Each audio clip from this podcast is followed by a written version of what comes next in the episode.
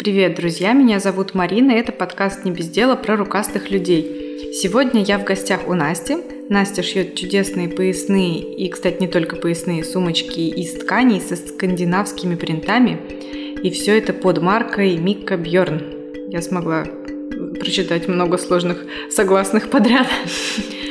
А, не забывайте оставлять отзывы про подкаст, если он вам понравился. Поддерживайте подкаст на Патреоне, чтобы получить доступ к секретным выпускам и чтобы стать частью подкаста.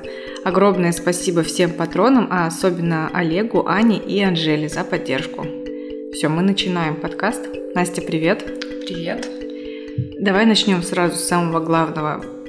Расскажи про название а, ну, для начала хочу поблагодарить тебя за то, что ты меня пригласила на это интервью. А, для меня это будет интересный опыт, потому что я никогда не делала такой сформированной какой-то информацию о своем деле. Мне будет интересно это самой даже сделать для себя. А, насчет названия э, Мика Бьорна – это творческий псевдоним. Зовут меня Настя. А, а Бьорн – это альтер-эго, в котором заключено на самом деле много смысла. А Настя – это человек, который занимается семьей, детьми, мужем и живет какую-то очень медленную жизнь, а, где много прогулок, где много времени на какие-то беседы, разъяснения детям того и этого. А Мика Бёрн — это другая сторона личности, где раскрывается, раскрываются мои творческие амбиции. Не знаю, можно ли их называть амбициями, но я думаю, чтобы было понятнее, назову это так. А, и в этом имени заключен смысл, а, оно состоит из двух слов а, Мика и Бьорн. Думаю, что многие знают, что Бьорн это в переводе со шведского медведь. Я не знаю. Вот это медведь. Это медведь. А, и ну, то есть все мы можем быть такими медведями, а, когда нам нужно быть сильными, выносливыми, иногда агрессивными, иногда тяжелыми, приземленными. Вот. А, а вторая часть это Мика. То есть, если представить этого зверька, это будет какая-то мышка, какой-нибудь, э, не знаю, суслик, ну что-то такое маленькое, юркое, в принципе, быстрое, и при этом ну, я думаю, что это существо, оно многого боится, может сомневаться, может э, лишний раз замереть и никуда не бежать, вот, и затаиться где-нибудь в кустах, вот. И я думаю, что в каждом из нас есть вот Мика, такой маленький зверек, и Бьорн, который там ходит, все крушит, добивается, вот. И вот эта сама тема дуализма реальности меня очень интересует, потому что это удивительно, как можно быть сильным и слабым а, в одном теле, в одной голове. Вот. И я так и не нашла до сих пор ответа, и до сих пор не, не приняла, может быть, в себе какие-то негативные черты, ну, то, что принято называть негативным. Вот. И, собственно, вот это имя, оно мне напоминает, что вот надо разгадать эту загадку Вселенной, которую я пока так и не поняла, как это получается. До записи ты мне задавала вопрос, как я вот такой человек, да, вроде бы типа интроверт, но выбрала для себя путь брать интервью у незнакомых людей. Мне кажется, это тоже ответ на этот вопрос помог, помог бы тебе приблизиться к разгадке для твоего вопроса, когда нужно быть сильным, чтобы взять интервью, или когда нужно, можно побыть слабым и спрятаться дома и ни с кем не разговаривать. Ну да, наверное. Но я не смогла тебе ответить. Это просто еще один экземпляр того, э, что это возможно. И вот это интервью, оно тоже, наверное, сейчас э, иллюстрирует э, такое положение вещей в мире такое сочетание несочетаемого порой. Как давно ты начала, как давно появился, появилась марка, да, появилась Мика Бьорн? А, это было в 2015 году, а, но название было другое, а название было Bjorn Bag, ну, сумка Мишки. Э, честно говоря, оно было сделано на коленке, и думаю, ну, хоть что-нибудь, что-нибудь мне надо придумать. Так, у нас там в семье культ медведя был на тот момент. Я думаю, так, Бьорн, шведская, мне хочется что-то скандинавское. А сумки у меня будут, вот Бьорн Бэк, все, пусть будет так. Ну, хоть что-нибудь хотелось придумать. Вот. Э, потому, почему я говорю, что все это было быстро, потому что у меня тогда был маленький ребенок. Но освободилась там пара часов в день. Я поняла, что э, либо сейчас, либо никогда. А, и мало времени, мало времени на придумывание названия, логотип на коленке, там сумки, конечно, я шила качественно, э, тратила на это почти все время. А, Ходила с грязной головой, но шила сумки. Ну, кстати, к тому времени с головой уже было все хорошо, к счастью. Вот. Э, но все равно э, на тот момент это был такой очень любительский Инстаграм. То есть я время от времени постила какие-то фотографии сумочек, как вот я тут что-то раскроила на полу у себя в квартире, а пол у меня такой с досками, там проваливалась в щели постоянно вот эта линейка, карандаш туда протыкался. В общем, все это условий не было. И э, еще совпадение или нет, но тогда я забеременела вторым ребенком. И, в принципе, вот период беременности, 9 месяцев, я занималась вот там, через пень-колоду этим делом, а потом совсем его забросила, но в силу того, что мне трудно совмещать э, материнство, э, младенца, я бы даже сказала, и какую-то свою реализацию а, в рамках одной квартиры. Вот. А, к этой теме я вернулась спустя, получается, три года, да, когда мой младший уже ребенок пошел в садик. То есть у меня прямо освободилось несколько часов в день, несколько дней в неделю. И это было прям как побег. побег из какой-то тюрьмы. А, я честно говорю о том, что дети это не просто, что от них нужно отдыхать. И, собственно, поэтому появилась моя мастерская, появилась это альтер-эго. А, и я решила, что сейчас, ну, у меня был опыт такого, не пойми какого ведения дел, я поняла, что ну все, надо по-другому делать. Э, надо заняться нормально Инстаграмом, нормально все отснять. А, мастерская это мое такое убежище. Э, мое... У тебя сразу, да, появилась мастерская, да. то есть в тот момент? Да, вот это все вместе сложилось. А, появилась мастерская как э, место, где я могу спокойно разложить свои ножницы, никто ими не порежется, и никто мне мои ткани не растащит по всей квартире.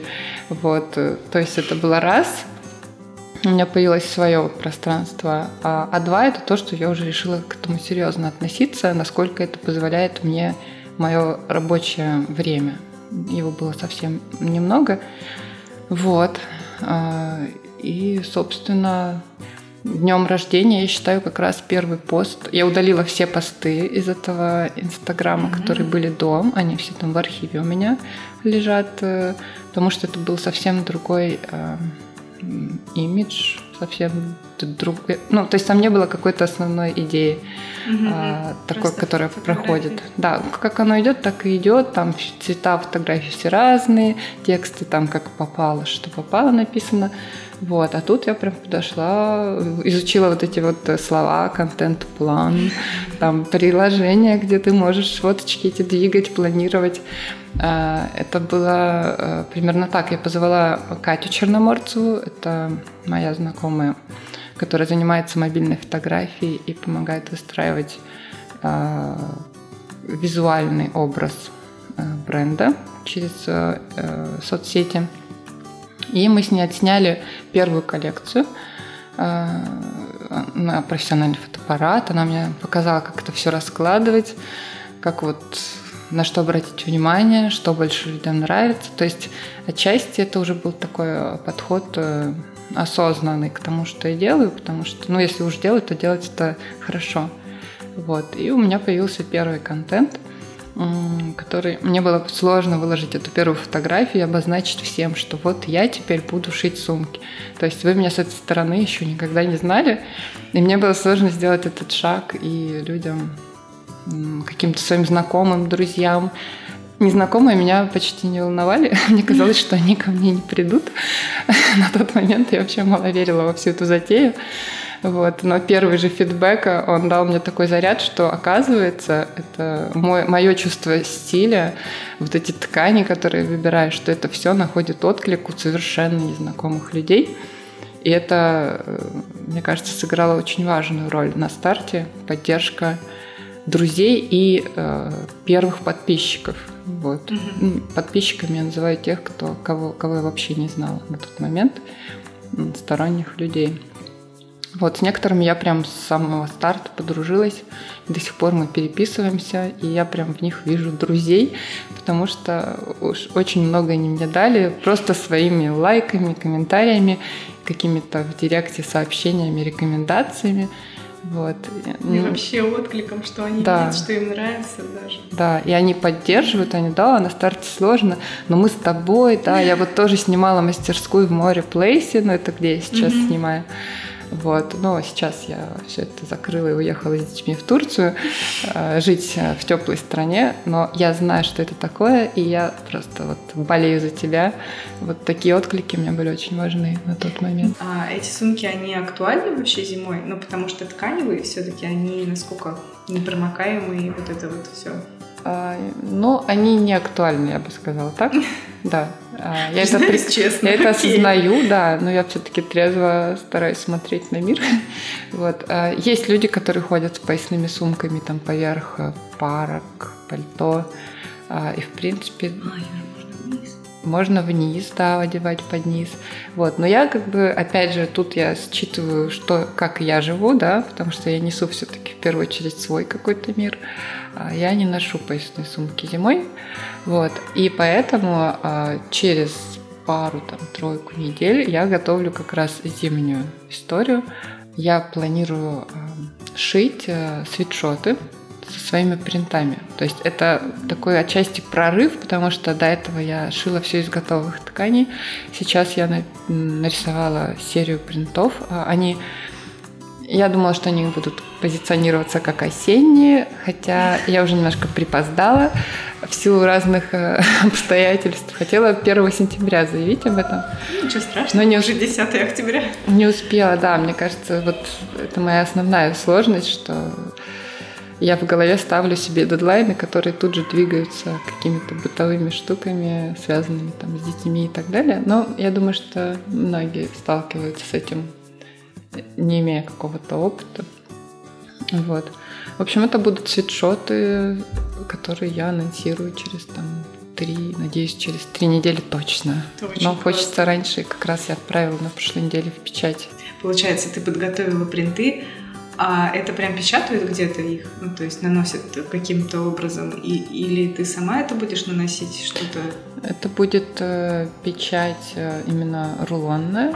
Я не знаю точно, как это называется, но я заказала там определенное количество метров трикотажа.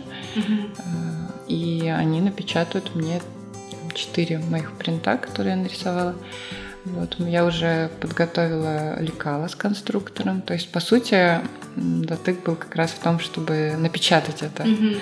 Потому что был уже первый подход с другой, э, не знаю, типографией, наверное, не назвать, а с печатной студией. Ну, в общем, с произ... назовем это печатное производство.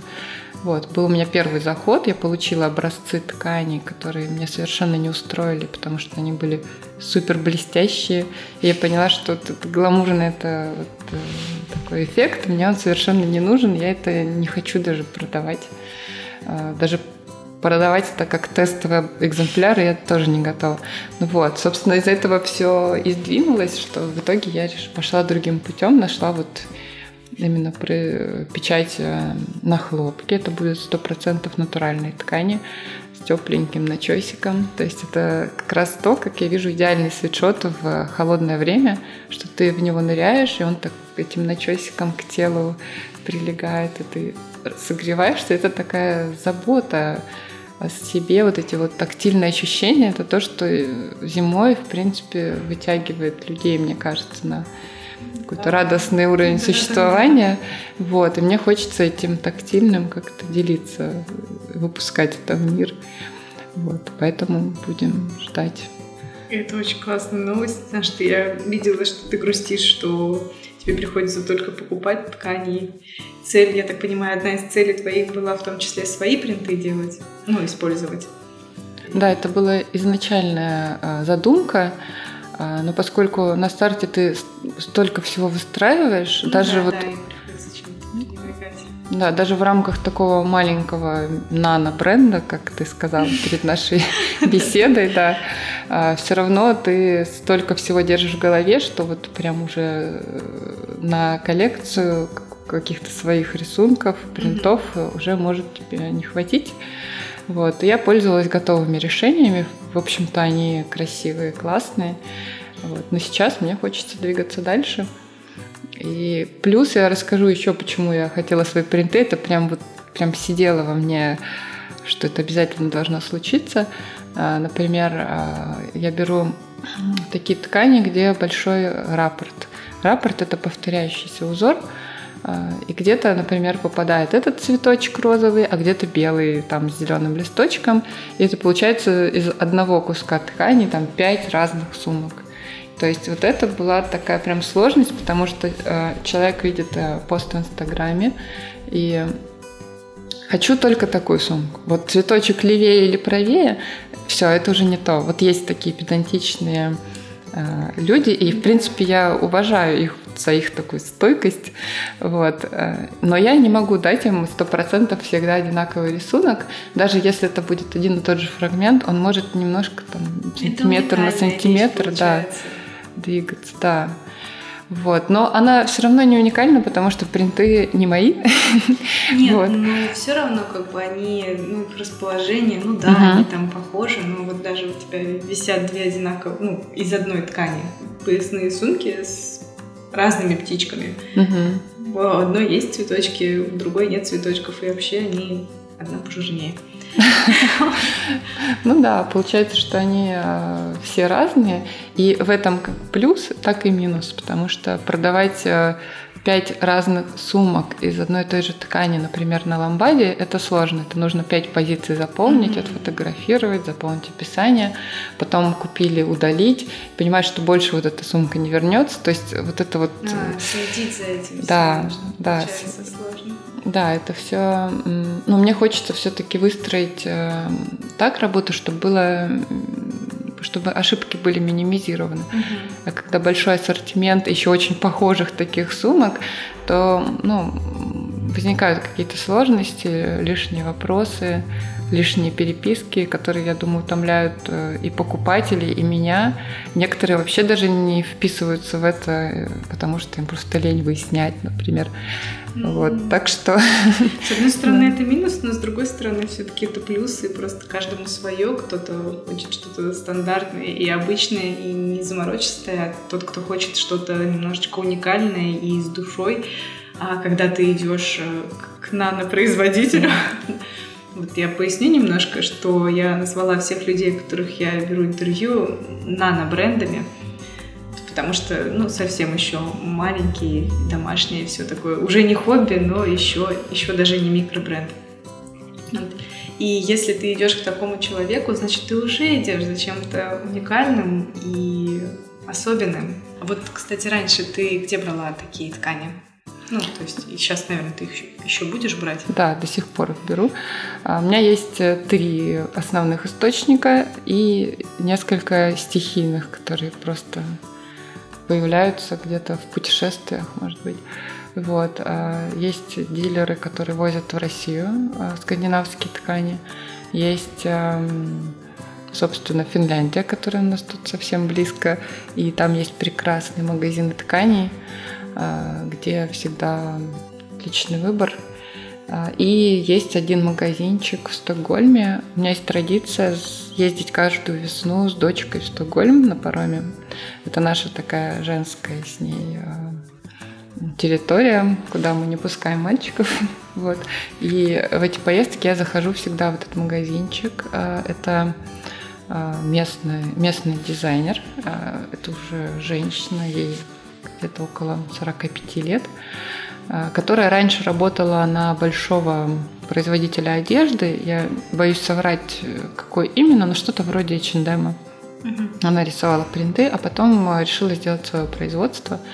и напечатала прекрасные ткани, у нее уютный магазинчик, котором она дала моей дочке посидеть за столом, порисовать, пока упаковывала все эти метры, которые я там накупала.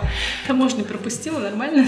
Да, кстати, они заинтересовались, но я прохожу там в 500 евро, которые сейчас вот можно провозить. Вот, и все было нормально, но они фонариком посветили на всякий случай на моей ткани. Вот, и, собственно, из э, вот этих стокгольмских тканей сшиты желтые жирафы, черные жирафы и камни. Вот, ну, я там в постах пишу об этом, что это вот именно от локального дизайнера. И мне очень тепло, что э, мы с ней знакомы лично. Вот, ну, ну какое-то другое совсем ощущение, чем э, когда ты закупаешься в огромном mm-hmm. таком магазине тканей, которые просто отовсюду, мне кажется. Вот. В общем-то, такие мои источники тканей. Слушай, а вот у тебя была коллаборация с Леной «Белое море», да? Правильно? Да, так да. называется? Панама вы делали. Это принты были целиком ее? А, да, это были их ткани. Это была отчасти такая эко-инициатива, потому что они, э, они печатают большие рулоны своих тканей. А, у них остаются иногда остатки, а, какие-то места, где, например, сшиты два куска, и то есть попадает вот этот шов, и они не могут из этого сшить, например, mm-hmm. штору или что-то большое, а они шьют э, из таких э, плотных тканей какие-то интерьерные предметы. Вот, и они мне просто принесли такую стопочку остатков, э, которые там где-то от штор лишнее что-то отрезали, где-то вот эти вот места. То есть они их не просто выкинули, а мы из них сделали вот небольшую коллекцию таких панамок, угу. которые, которую разобрали почти сразу. У меня вот одна штука висит. А, я думаю, что к весне я про нее напомню. В смысле, одна, которая с ней была, а вторая это уже просто, да? А, ну вот она висит и с синенькими цветочками. Да, да, Осталась Вторая, одна. в смысле, это не из этой коллаборации. Не, нет, это из моих тканей уже. Это, это да, остальные панамы мои. Но ты, получается, еще и сама сумочек используешь э, не только готовые ткани, ну, в смысле, новые ткани, а еще, ну, реюз проект, короче, я про него. То есть старые джинсы и так далее. Да, вот у меня как раз на столе лежит стопочка джинс. да, которые попали в переделку, как я это называю. А, да, реюз проект э, это мне очень нравится сама эта инициатива, потому что я вижу живых людей, которые мне приносят свои вещи сами, доходят ногами ко мне, и мы с ними встречаемся, жмем руки и перекидываемся парой слов. Вот вкратце сейчас расскажу, да, что за ревьюс-проект сначала. А, я предлагаю а, людям приносить старые вещи, которые им очень нравятся, которые прошли там огонь, воду и до сих пор выглядят неплохо, но носить их уже не хочется по разным причинам. Вот. Из, например, крепких джинсов можно сшить э, классную поясную сумку и еще там несколько лет с ней ходить, а может быть не несколько, а десяток, потому что мне, при, мне попадают такие джинсы, которые, мне кажется, могут 50 лет отслужить еще. Вот, так что это просто вечные какие-то вещи. Вот. Либо, например, бывают какие-то кусочки ткани, которые лежат-лежат. Ну вот есть люди, которые там шьют немного, как я. А, и у них есть какая-то коллекция домашняя тканей, но они лежат и лежат. То есть я такие. Не шью, но все обрезы от штор у меня лежат. Вот, вот. И даже да, и для таких случаев а, как раз можно этот обрез принести, если есть идея там сшить из этого косметичку или а, ту же поясную сумку или детскую сумочку. Вот все это можно сделать у меня. Вот. А единственное условие это нужно выбрать модель, которая у меня уже есть. Угу. То есть ну, модель. Новая, естественно. Да, я не делаю под заказ какие-то а, лекала. У меня есть готовые, отработанные, вся фурнитура. То есть это такое... Ну и куска должно хватить. Из моих Конечно. джинс вряд ли бы получилось, сделать поясную сумку. Но если совсем узкие, да, их может не хватить по ширине. Вот. Но был, кстати, случай, девушка принесла свой рюкзак, который mm-hmm. она купила в свадебном путешествии. Он сшит из разных-разных кусочков, то есть пришлось его весь распороть, найти один кусок, который подходил хотя бы под внешнюю часть вот, угу. сумки и верхнюю детальку маленькую. Вот. А э, на заднюю сторону мы в итоге приладили что-то такое очень похожее, но совершенно mm-hmm. из другого уже, из другой вещи вырезали. Вот. И там какие-то тесемочки, было важно, чтобы они тоже были где-то пришиты. Такая очень кастомная модель получилась. И мне кажется, это здорово, что рюкзак, он продолжает жить и выполнять, в принципе, ту же функцию, только уже немножко в другом виде. Ну, это, в принципе, классно, что ты не забила на это, потому что мне кажется, что это более заморочно, чем из нормального отреза ткани целого. То есть что-то сшить не, не заниматься вот этим выбиранием, где там что подобрать, чтобы кусочка хватило. Мне кажется, это очень заморочно, нет? А, на самом деле заморочно только э, состыковаться с человеком, потому что я тут бываю три дня в неделю, как я уже говорила. Вот. А у многих э, есть время только по вечерам, а у меня по вечерам нет. То есть вот это вот иногда через охранника передают пакеты. Вот. И... Но мне нравится, конечно, когда ко мне приходит э, живой человек, вот, рассказывает историю этих штанов. Вот, мы с ним сами вместе прикидываем, как вот лекала ляжет, куда.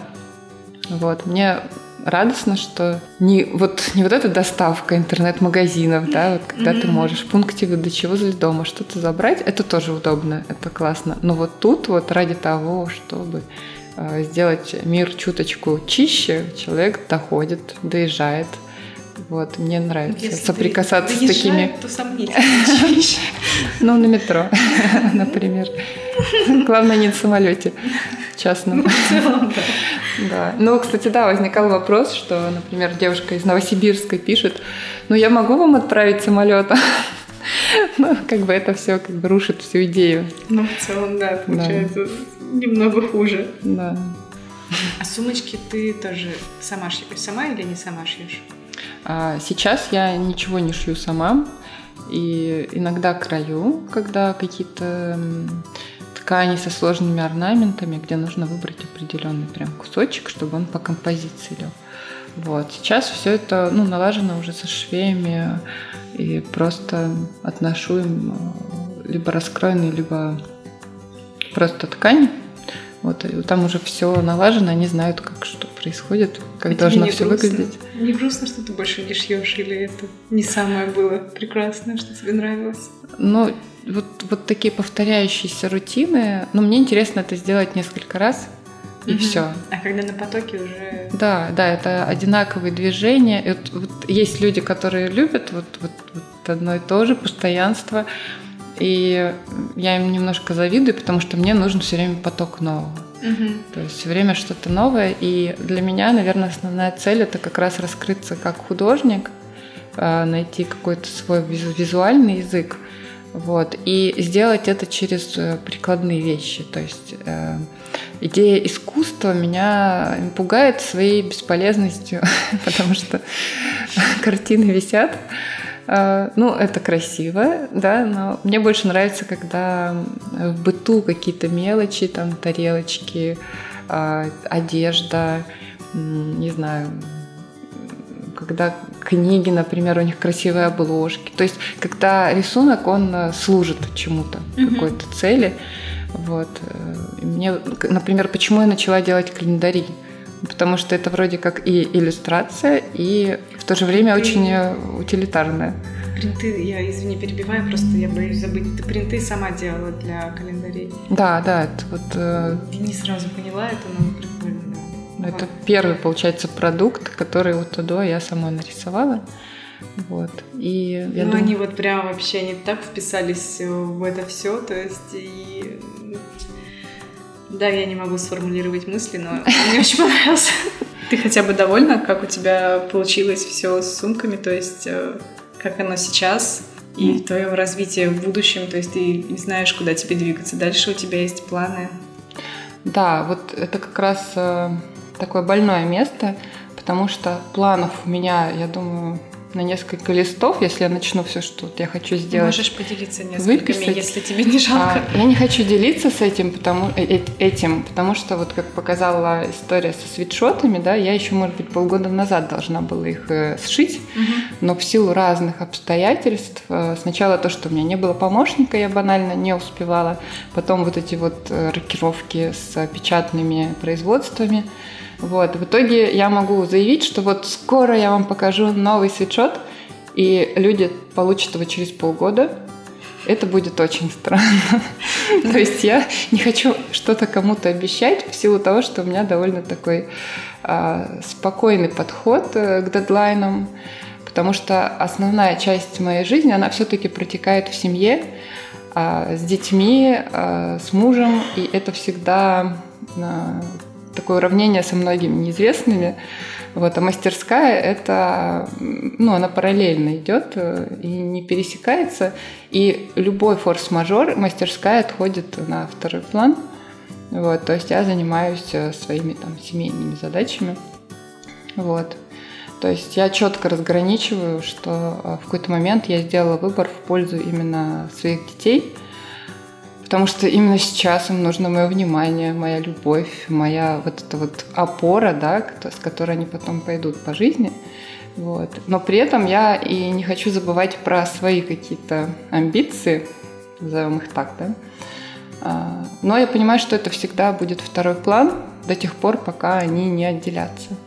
Вот. Ну, тебе достаточно сколько, три дня в неделю, да, ты в мастерской? Тебе этого достаточно? Конечно, нет. Э, и сейчас я как раз думаю, причем интересно, что я думаю добавить еще один день, то есть э, водить их на один день больше в детский сад. Но при этом этот день я хочу выделить как раз на то, чтобы решать э, вопросы, которые связаны с детьми, там, не знаю, какие-то личные. То есть мне даже на это нужно прям выделить четко. Вот понедельник я буду заниматься вопросами школы, там, не знаю, под, кружков, вот этих всех там, не знаю, здоровья и так далее. Ну, то есть э, я вообще довольно рационально подхожу к, ко времени, потому что если ты будешь это все отпускать таким потоком, да, лица, то mm-hmm. в итоге ты в конце дня понимаешь, что ощущение, что ты ничего не сделал, хотя ты, может быть, что-то делал, да, а, ты можешь даже написать какой-то список, ну, будет вот у меня лично будет ощущение, что все как-то зря, все скомкано. А если я там думаю, так, этот час я потрачу на вот это, этот час я буду там вести переписку, например, с покупателями, этот час я буду кроить, то у меня э, и в начале дня ощущение, что все структурировано, и я молодец. Угу. И в конце дня, даже если список, э, он как-то ну, гибкий, он может там где-то на два часа что-то растянуться, все равно у меня ощущение, что это было как-то как-то... Ты четко видишь, что да, ты сделала. Да, да. Ты да. даже если сделала первые несколько пунктов, ну, все равно ты видишь, что ты их сделала. Да. Вот. А вот это вот амебное, ну вот чего мне захочется, то я и сделаю, оно в итоге не Тебе дает удовлетворения. Что ты сделала. Да. да, я тебя понимаю, у меня абсолютно то же самое. Мне тоже нужно расписание. Это, наверное, какие-то банальные вещи, и про вот как раз рациональность расписания. А вот в не знаю, когда я была на лет на 10 младше, mm-hmm. там в институте, и была вот, вот этот культ, что я в потоке, я там... Я сама по себе я делаю, люб... что хочу. Да, я, я люблю гибкий график, я хочу быть свободной, да, вот это слово «свободное» вообще меня пугает, если честно. Вот. И вот это вот как будто нам вдолбили какую-то идею, что мы вот это хорошо, быть таким хорошо, и потом, буквально год назад только, наверное, уже пообщавшись там с психологом, а, я вдруг про себя поняла, что я люблю расписание, да. я люблю план, я люблю быть вот в какой-то структуре. И для меня свобода – это вот эти кирпичики передвигать в дне, угу. это свобода. Но если нет никаких кирпичей, это просто масса какая-то как кашеобразная, то я не чувствую себя комфортно на самом деле в этом. Да. Вот. Я согласна, это действительно так. То есть я не, тоже не так давно поняла, что оказывается, а, знаешь, даже если есть в неделе какие-то дни, да, привязанность, что в определенное время ты должен а, сделать то-то, то-то. Ну вот, например, у меня таким а, делом стал бассейн. Я знаю, что в какой-то день я должна вечером быть в бассейне. И у меня привязывается к этому график, значит, до этого я должна приехать в мастерскую, побыть в мастерской, поработать. Вот, и как бы в соответствии с этим график выстраивается, и уже есть какая-то привязка. Да, я могу все отменить, да, я там могу остаться дома, не поехать в мастерскую, но все равно гораздо проще себя ощущаешь вот, с этой привязкой. Да, в конце дня ты чувствуешь прямо удовлетворение, да, если да, ты да, шел да. по вот этим ступенькам. Вот. А если все вдруг потекло как-то само собой, такие дни тоже есть, но это, как правило, выходные, где одно дело на весь день. Ну, одно дело это погулять в парке, например. Вот. Э, вот такие дни тоже есть. Но вот именно рабочие, наполненные какими-то рутинными делами, они должны быть четко простроены. Скажи, пожалуйста, когда ты приняла решение то есть уже открывать мастерскую, находить место, где ты будешь э, шить и более серьезно заниматься сумками. Как э, отнесся к этому твой супруг, родственники? То есть они поддержали тебя? Как они отреагировали? Как на увлечение или как на что-то, что для тебя важно? А, ну, мой супруг отнесся к этому положительно. Это не то слово. Мне кажется, что он в принципе, всегда рад, что я чем-то занимаюсь, чем-то творческим, потому что он э, знает, что это большая такая моя потребность. А, и более того, что именно мой супруг, он стал инициатором этой мастерской. То есть это было примерно так. А, я выгорела с э, детьми, а, то есть я очень устала от дня сурка, этого бытового какого-то Э, состояния как раз не структурированного угу. абсолютно никак. Вот. И э, наступило 8 марта. И я как раз говорила, тебе стул. я говорила, что я попросила у него удобный стул, чтобы у меня все-таки был какой-то порыв уже из последних сил, что я все-таки буду сидеть за этим рабочим столом хотя бы дома и что-то делать, потому что все, я дошла до точки невозврата. Вот. И э, он утром говорит, ну вот у меня есть маленький квест для тебя. И мы, я открываю там какие-то стишки, там и закодированные какие-то цифры, и мы должны были проехать по трем друзьям, которые живут на Васильевском острове. Ну, там надо было разгадывать, кому мы сейчас едем. Они выдавали мне цифру. В итоге мы составили так адрес вот Кима 6, где мастерская, номер аудитории, ну, кабинета. Вот, и в итоге я захожу, и он говорит, ну вот, это будет твоя мастерская, и посередине стоит этот стул. Вот. Круг замкнулся. А, и э, вот мой супруг, он не... Обычно мне не дарит подарков, но если это происходит, то это всегда что-то грандиозное. Какая-нибудь внезапная поездка там, в Европу или, mm-hmm. например, вот такое, такая история, как мастерская. Вот. И там месяц ушел где-то на ремонт, на, вот, ну, на мебель, чтобы ее заказать. И все. Через а, месяц нам понадобился на то, чтобы найти детский сад, угу. а, к нему адаптироваться, и э, все. И началась моя новая жизнь. Это, Это произошло, очень прекрасная история. Получается, в апреле, вот да, в апреле я первый раз села за свой рабочий стол, начала писать концепцию. свой рабочий стол? Да, за свой рабочий стол. Не домашний, который выполняет еще миллион функций параллельно. Вот. И да, села и начала писать так, как я вижу свой бренд у меня есть даже где-то этот файлик с концепцией. Угу. И как, э, интересно, что она мало изменилась. Э, вот, мало что э, захотелось поменять в ней. До сих пор я верю во все эти постулаты, которые я тогда себе разметила. А ты не выгораешь касательно Микки Бьорн? Я выгораю от того, что я очень долго делаю что-то. Но это не слово выгораю, я затухаю, я бы так его назвала. Потому что когда ты делаешь э, вот так вот три дня в неделю что-то, ты выпадаешь потом mm-hmm. на четыре дня. А, совершенно другие заботы, которые тоже вот такие вот, как белка в колесе. Тут довольно все спокойно. Вот когда начинается время с детьми, там все просто кубарем. А, и вообще я не успеваю даже подумать о том, вот на чем я закрыла там свой список задач в пятницу. Я даже не успеваю вспомнить, что там было написано. То есть не всегда у меня есть этот фоновый режим обдумывать э, в своей вот э, семейной да, жизни. А, и получается, что некоторые вот идеи, такие как свитшот, растягиваются на полгода. Угу. Там календарь, например, я помню, э, дался мне отчасти легко, отчасти тяжело, потому что я делала это в часы сна, например.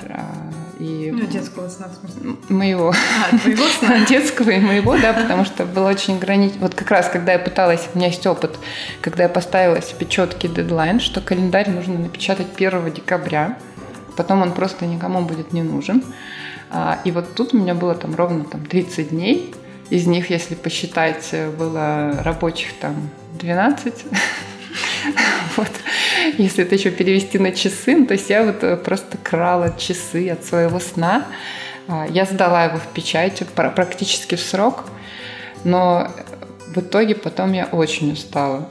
Я, ну, мне надо было доспать потом эти все часы, потому что это зима, а зимой, э, если ты не выспался, вообще нереально как-то работать, жить, действовать. Вот. То есть у меня есть опыт э, соблюдения сроков, и я выбрала не соблюдать сроки, потому что это слишком большой удар.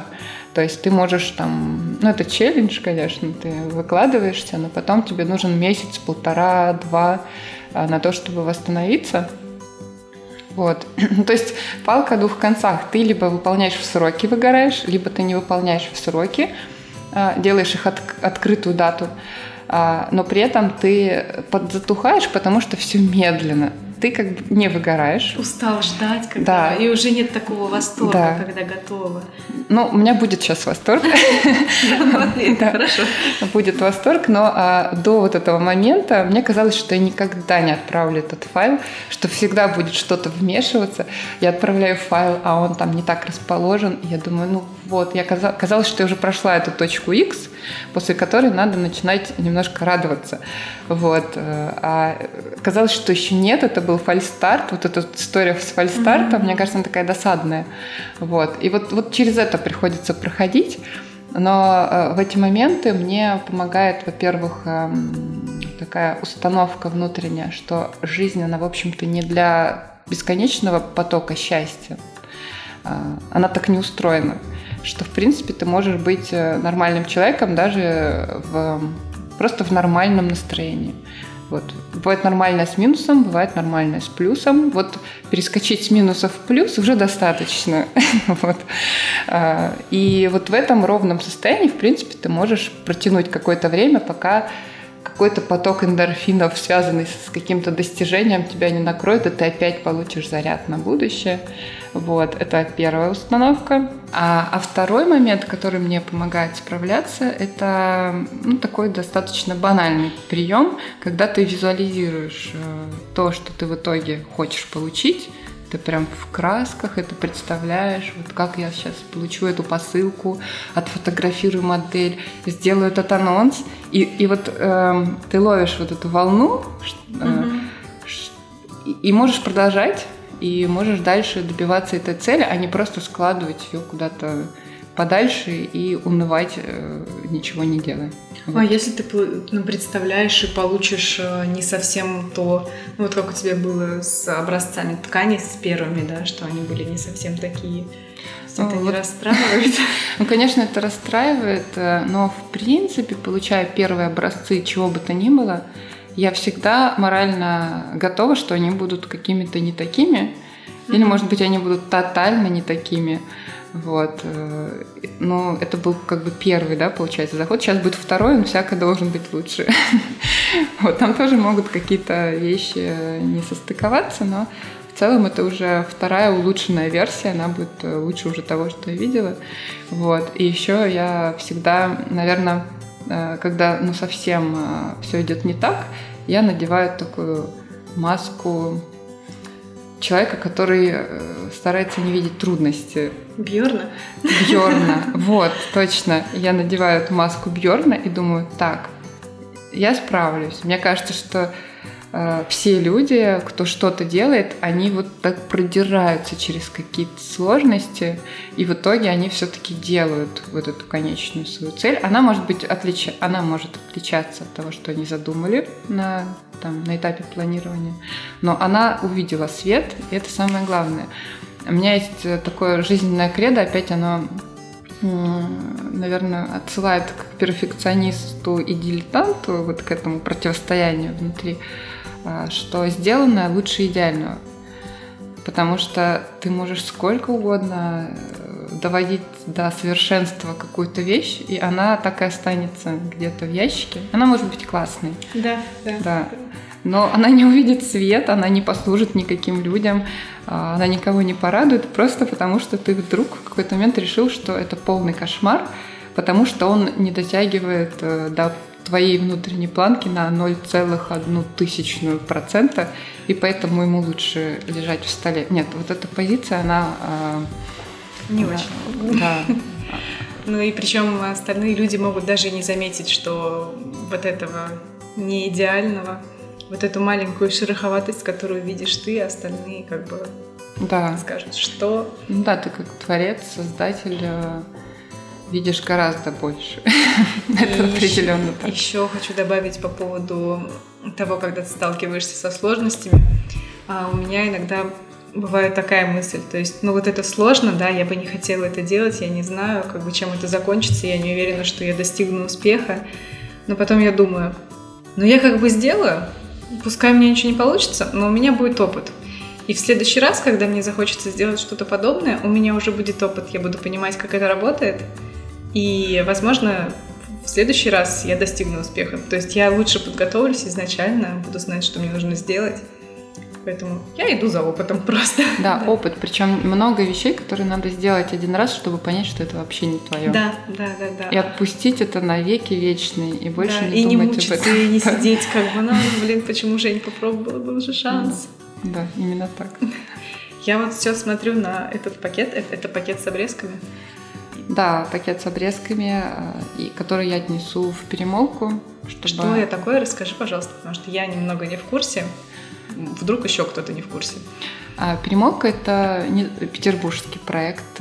Я не знаю, есть ли это в Москве или в других городах, но у нас много где стоят контейнеры, в которые ты закидываешь э, любую одежду, Туда можно даже носки какие-нибудь протертые, но чистые только закинуть. Э, и они э, разбирают эти вещи, хорошие там отвозят. Э, а, то есть не только ветхую одежду, любую? Все, да, можно все. И вот какие-то хорошие вещи, они, ну так написано, по крайней мере, я не знаю, как это на практике, а, что нет, ну отвозят детские дома, там какие-то, может, секонд-хенды, не знаю. А то, что совсем уже развалилось, да, и это уже не, не послужит кому-то еще, они просто перемалывают и делают утеплители для домов, ну, что-то такое, mm-hmm. строительная какая-то э, тема. Вот. Мне кажется, это очень здорово, потому что обрезки, ну, их вообще никуда, они совсем маленькие, из них не сшить каких-то даже микросумочек. То есть это отличается от спасибо тем, что ветхие вещи как бы тоже они находят, ну, то есть обрезки, вот да. эти непонятные, ненужные никому вещи, они тоже находят какое-то да. все-таки применение. Ну, если верить тому, что говорят. Да, да. У тебя есть твоя любимая вещь, которую ты сшила? А, есть любимая ткань. Это как раз ткань от стокгольмской девушки. А, это черный жираф. Ее нету на стенде, потому что а, она, она нравится не только мне, и все эти сумочки раскупили. Я пока не успела заказать новую партию. Может быть, я дождусь поездки в апреле и привезу ее побольше. Вот, мне... А, ну вот моя сумочка, собственно, висит. Это, а, это... А, да, кстати, мне было интересно, это хлопок? Да, это хлопок. А, а, да. Чем-то покрытый, просто она выглядит блестящей. А, хлопок. Нет, это обычный хлопок, который напечатан супер экологично, по крайней мере, это то, о чем она пишет на своем сайте, какими-то специальными красками. И у него фактура, э, она отличается от тех тканей, которые я видела в магазинах там такое крупное плетение, и она немножко гладкая, то есть отличается от... Э, ну, мы попробуем это заснять. Да, попробуем. Хотя фактура это, мне кажется, самое сложное, что нужно, можно передать. Это то, что я заметила. Ну, мы попробуем. Да. Ну, по крайней мере, может быть фото. И я напоминаю, что фото и видео экскурсии из Настиной мастерской это будет доступно для патронов, так что Поддерживайте подкаст, подписывайтесь. Минутку рекламы закончилась, продолжай. о чем мы дальше? Да, я спрашивала про любимые вещи, а ты сказала, что у тебя любимая ткань – это жираф. Да. А, ну, любимая вещь. Мне они все нравятся, я же их все придумала. Если бы мне что-то не нравилось, оно бы просто тут не висело. Я имею в виду саму модель. Я поняла, да. Вот. Ну а ткань, конечно, есть фавориты. Кстати, я тебя еще хотела спросить по поводу печати на ткани. То есть, а ручной набивкой ты не хочешь, да, заморачиваться самой это делать? Все в стиле это слишком сложно для твоих принтов, они в такое не вписываются. Ну вот э, как раз мы до записи с тобой говорили про э, девушку, которая... Белое море? Нет, пес. А, Рита, пес. Рита, вот. Да. Привет, Рита. Ты не будешь слушать это, но привет. Э, да, мы говорили с тобой о Рите Пес, которая занимается шелкографией. Угу. Тема шелкографии мне очень интересна, потому что это ручная работа. Угу хотя мне кажется, что и печать рулонами это тоже довольно ручная работа, потому что пообщавшись с печатниками, я поняла, что это очень такая тонкая история. Они там что-то подстраивают, следят там, а, чтобы ровненько все по краю шло. Ну, то есть это тоже, э, мне кажется, довольно душевное полотно получается. Вот. Но э, я не могу сама этого делать. Угу. А мне, вот, может быть, это одно из тех дел, которые надо попробовать и забыть навсегда, потому что я вижу, что шелкография там довольно много труда. Это угу. вырезать трафареты, это еще, наверное, не самое страшное. А Но вот трафареты мыть... можно напечатать на принтере. Да, мыть рамки, вот это, мне кажется, может требует стойкости какой-то. Вот. Но мне бы хотелось попробовать. У меня уже есть э, несколько рисунков, которые подходят под технологию шелкографии. Mm-hmm. Плюс меня подкупает качество, которое ты получаешь на выходе таким методом печати. Угу. Это могут быть просто вечные принты, если подобрать э, хорошую краску. Ну да, у Риты там уже много всего испробовала. Если у нее там, если что-то не так, все сразу же футболка идет по себестоимости. Вот э, перфекционист там да, цветет это просто цветом. король перфекционистов, мне кажется. Вообще интересно, у Риты такой стиль довольно как, альтернативный, я бы его назвала, но при этом перфекционист не спит. Да, да, да, да, но при этом она все равно находит, что что-то не идеальное, и все равно она это не пропускает. И, наверное, я поясню, про какую Риту мы говорим. Это третий выпуск подкаста. Листайте, это было больше года назад уже. Рита, пес, э, не помню, как он называется. Ну, в общем, там, да, там про шелкографию. Она в домашних условиях печатает на футболках э, детские непосредственные рисунки. Ну, рисунки она рисует сама, но выглядят они как детские. Так что заходите к Рите тоже, знакомьтесь с ней, слушайте ее. А мы вернемся сюда, да. Минутка рекламы снова закончена. Можешь брать свой список людей, которые тебя вдохновляют, и рассказывать. Да, я помню этих людей. Если что, я подсмотрю. А, да, ты просила меня подумать э, о людях, которые меня вдохновляют.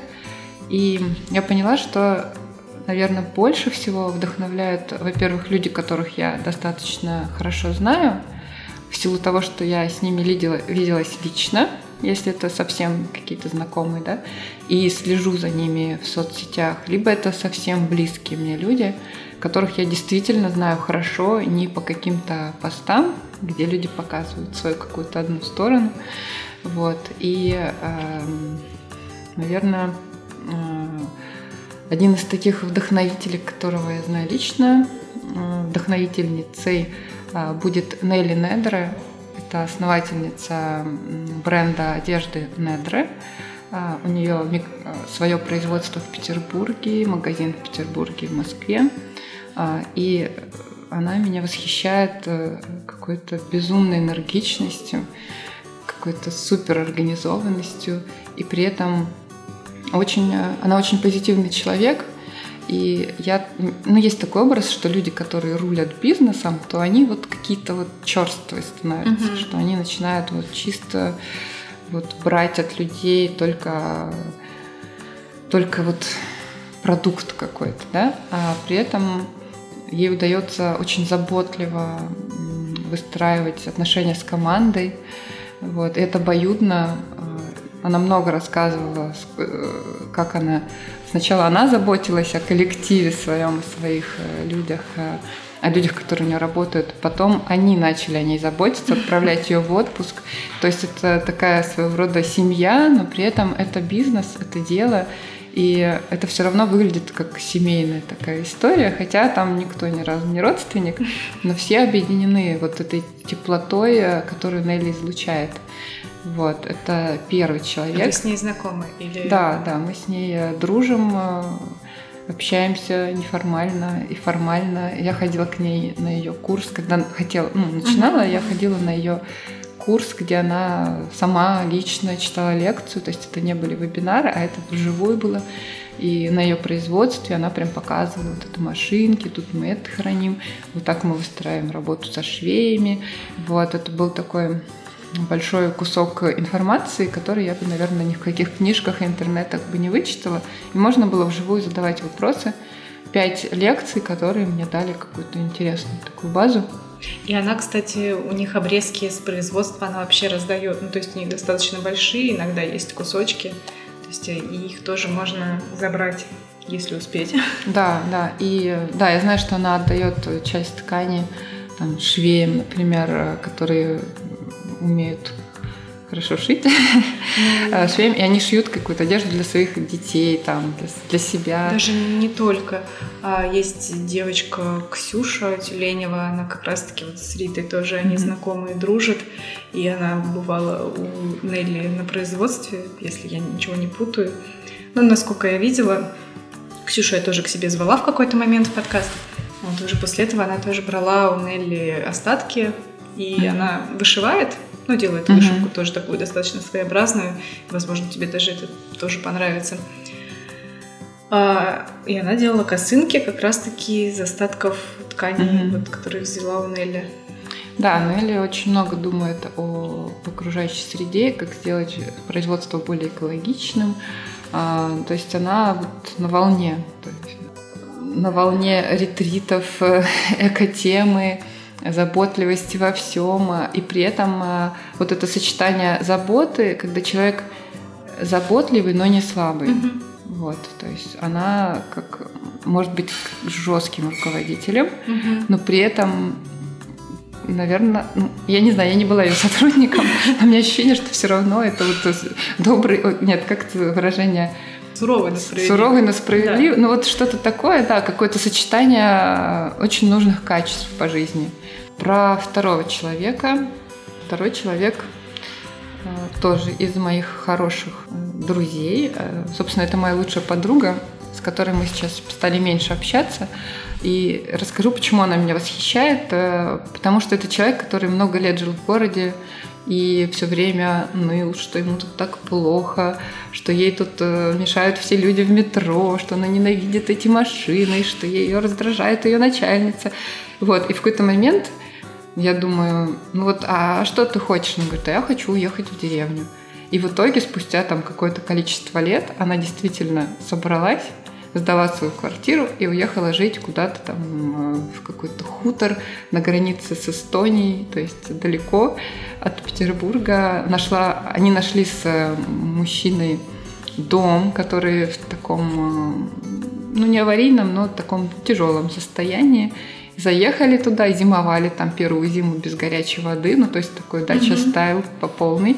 Воду там носили ведрами. Сразу по хардкору решили. Да, да. И при этом а, она прям, ну она, у нее освободилось время какое-то, она стала вязать там коврики какие-то, то есть все это потихоньку а, обуючивать, да, наводить там уют. А, и постепенно у них там появилась и горячая вода, и они выстроили какую-то баню, что-то еще.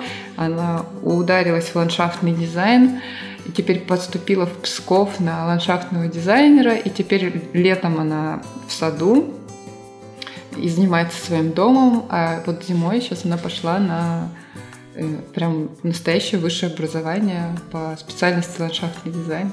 Они завели кур, они дружат с соседом, который держит еще каких-то животных. Ну, то есть она зажила такой абсолютно деревенской жизнью, а, и при этом а, она не, не разочаровалась. Ну, это классно. То есть вот эта сама история, мы все много о чем мечтаем, но mm когда мы это получаем, думаем, что а, что-то не то, а я вот это хотел не совсем так. Вот, а это человек, который мечтал, это сделал и наслаждается тем, что он вот в этой истории, которую он сам себе сочинил там много лет назад. Я восхищаюсь э, людьми, которые могут так чик, круто перевернуть свою жизнь и пойти э, каким-то совершенно диким путем, если смотреть на это с точки зрения наших городских ценностей. Э, третий человек – это будет мой муж, потому что... Почему не первый? Да, он должен был быть первым на самом деле.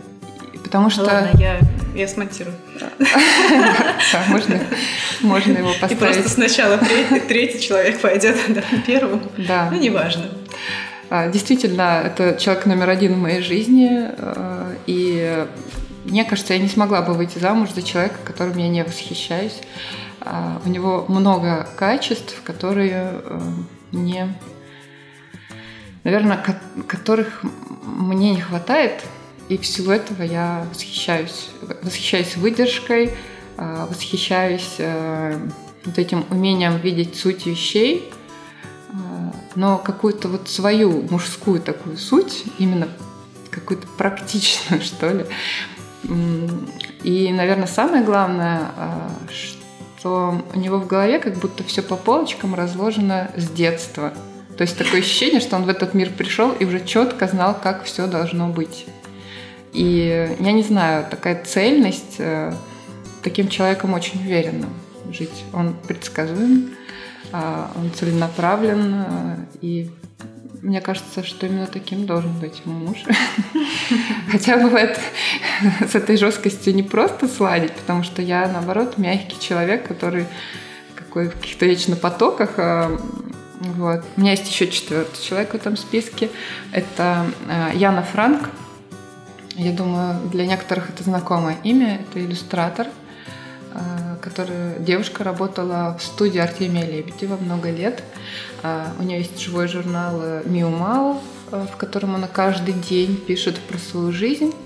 И мне даже посчастливилось встретиться с ней лично в Берлине, где она живет.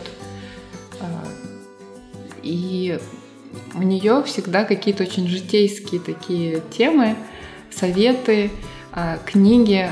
Она написала несколько книг как раз для творческих людей, как э, выстроить свой график, если ты творческий человек, а, «Муза, где твои крылья» — это просто настольная книга вот такого нано-бизнеса вроде меня, а, где она вот прям от головы к голове разбирает страхи, сомнения, какие-то камни преткновения а, и как разрулить это. То есть Например, есть какой-то затык, там вот как напечатать шелкографию, да, и у нее там буквально пошагово, как это можно разрулить. Ну, то есть найти там студию шелкографии, записаться на мастер-класс, принести, нарисовать рисунок, напечатать эти футболки сразу же их продать, потому что вы уже вот так вот дальновидно подошли к этому делу.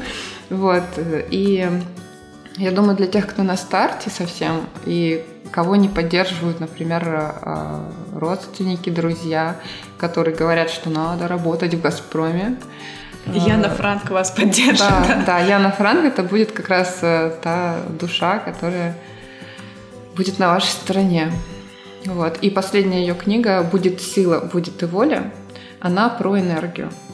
Вот. И там она рассматривает совершенно практично э, то, куда может утекать энергия, начиная от психологических каких-то историй и заканчивая там физиологическими какими-то моментами. То есть она прям берет, сканирует эту тему, у нее огромный опыт общения с разными врачами в силу там обстоятельств жизненных. И она как-то очень здорово все систематизирует, анализирует. Вот. И это человек неуемной энергии. И вот, в принципе, энергичность меня всегда притягивает, потому что у меня самой часто не хватает э, силы на какие-то прорывы такие быстрые. Вот. Я думаю, что мы часто восхищаемся людьми, а, потому что в них есть то, чего у нас нет, и, возможно, никогда не будет. Но мы можем... Оптимистично. Но это как бы тот факт, который надо принять, наверное. Вот, но мы можем у них подучиться и стать, немножко прокачать свои слабые места и на какой-то ровный такой уровень, выйти на какой-то нулевой уровень хотя бы. Вот. Даже если у нас нет каких-то природных э, к этому предрасположенностей, ты все равно можешь прокачать эти моменты ну, и да, почувствовать да, себя лучше. Да. да. Чтобы хотя бы не умирать после того, как ты что-то сделал. Да. Чувствовать себя более-менее нормально. Спасибо тебе большое, что ты согласилась э, поучаствовать, что поверила, что будет что-то отдельное, не испугалась, что ты ни разу не давала аудиоинтервью. Я надеюсь, что это не последнее. Ну, в смысле, я уверена, что это не последнее. Я желаю тебе развиваться дальше, находить время на все твои идеи, на твой план, который ты заставила в самом начале, и придумывать еще новые способы развития, находить э, применение своему творческому потенциалу. Вот. И, конечно, чтобы к тебе почаще приходили люди и не стучались в закрытую дверь. Mm-hmm. А ты могла открыть. Ну, то есть ты была здесь. Звучит грустно, в общем. Я пока здесь. Возможно, тут появится человек, который всегда будет здесь. Это тоже неплохой вариант. Ну, ну тогда ты не будешь разговаривать с людьми. Ну, кстати, Настя это один, одна из людей, которые сказали, что ей больше нравится во всем этом вроде бы рукодельном деле, ей больше нравятся организационные вопросы и общаться с людьми. Я бы добавила, что я бы туда добавила еще рисование. Mm. Ну, непосредственное творчество, вот этот поток. А, вот этого мне тоже хочется добавить. Ну да. Но вот это все шитье уже как бы все. Шитье это делегировать. Уже дальше. Да. Я сейчас тебе вручу подарок. А, это подарок от моей предыдущей гости, ее зовут Лена, и она шьет игрушки под маркой Хвощ. Возможно, ты о них не слышала. Я послушала ее интервью. Подготовилась. Да, да. Это игрушки из льна, и некоторые рисунки на них э, делаются набивкой, и она сама это все делает, сама шьет, сама разрабатывает. Очень э, своеобразные игрушки. Мне показалось, что эта тема будет близка тебе, и тебе понравится этот подарок. Ну что ж. А там еще не все. Ой, еще что-то? Да. Так. Что-то важное. Очень много всего достала. Оп. О, значок. Не бездельничай.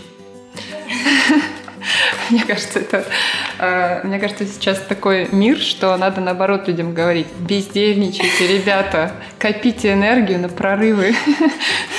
Но э, мне, кстати, нравится, что твой подкаст, он называется «Не без дела», а, и по сути вот эти нано-бренды, да, mm-hmm. по сути это выглядит, наверное, в глазах там большинства как баловство, mm-hmm. но это огромный такой для самого творца это важная часть жизни, у некоторых это основная часть жизни, yeah. вот, где ты сам себе хозяин, где ты сам себе устанавливаешь сроки, дедлайны, и идешь да, в своем ритме, да. то есть вот эта возможность идти в своем ритме, это, наверное, самое ценное, что э, дает тебе свое вот такое микродело. Так что здорово. Гагара займет достойное место в моей мастерской, потому что она вписывается в мой стиль абсолютно. Может быть, даже она немножко его разбавит, а то тут все такое белое, скучное. Она добавит огня. И немножко, наверное, какой-то безрассудности. Очень красивые. Спасибо, что дослушали подкаст до конца. Я напоминаю, что ссылки на Настин Инстаграм э, можно найти в описании подкаста, и также там будут ссылки на людей, которые вдохновляют Настю, может быть, еще какие-то ссылки. Так что загляните туда обязательно, не поленитесь. Оставляйте отзывы о подкасте, если вам понравилось. Можете подписываться на Patreon. Я напомню, что на Патреоне вы сможете посмотреть видео из мастерской Насти. Это будет видеоэкскурсия небольшая а, с тем, как она, про то, как она работает, как у нее все хранится и вообще, как это все выглядит. Все, до новых встреч. Пока. А, спасибо большое за приглашение в подкаст. А, Еще раз благодарю. Мне кажется, что ну, на старте мне казалось, что я столько всего не расскажу, а, но, видимо, оно все варилось внутри и наконец-то нашло выход. И здорово потом, наверное, будет это все переслушать и как-то взглянуть по-новому на весь этот нано проект. Следует просто теперь это слово. А мне нравится. Я обычно говорю микро, а теперь он будет нано. Наверное, некоторые подумают, что я занимаюсь э, какими-то нанотехнологиями. но нет. Это добавит интриги. А, в общем, здорово, мне понравилось. Отлично. Было очень приятно с тобой поболтать. И поболтать с твоим микрофоном, с носочком. Возможно, его зовут Федор, но это не точно. Федор может э, менять свой, э, свой как-то вектор развития и менять имя в том числе. Ну, я всем его в последнее время, кажется, как Федора представляю. Федор. Но, да, но, но это тоже не точно. Желаю вам с Федором успехов, интересных э, респондентов. И я очень надеюсь увидеть в этом подкасте каких-то своих друзей. Мне кажется, что парочка человек точно подходит под формат. Все, спасибо тебе еще раз большое. Да, спасибо, пока. Пока.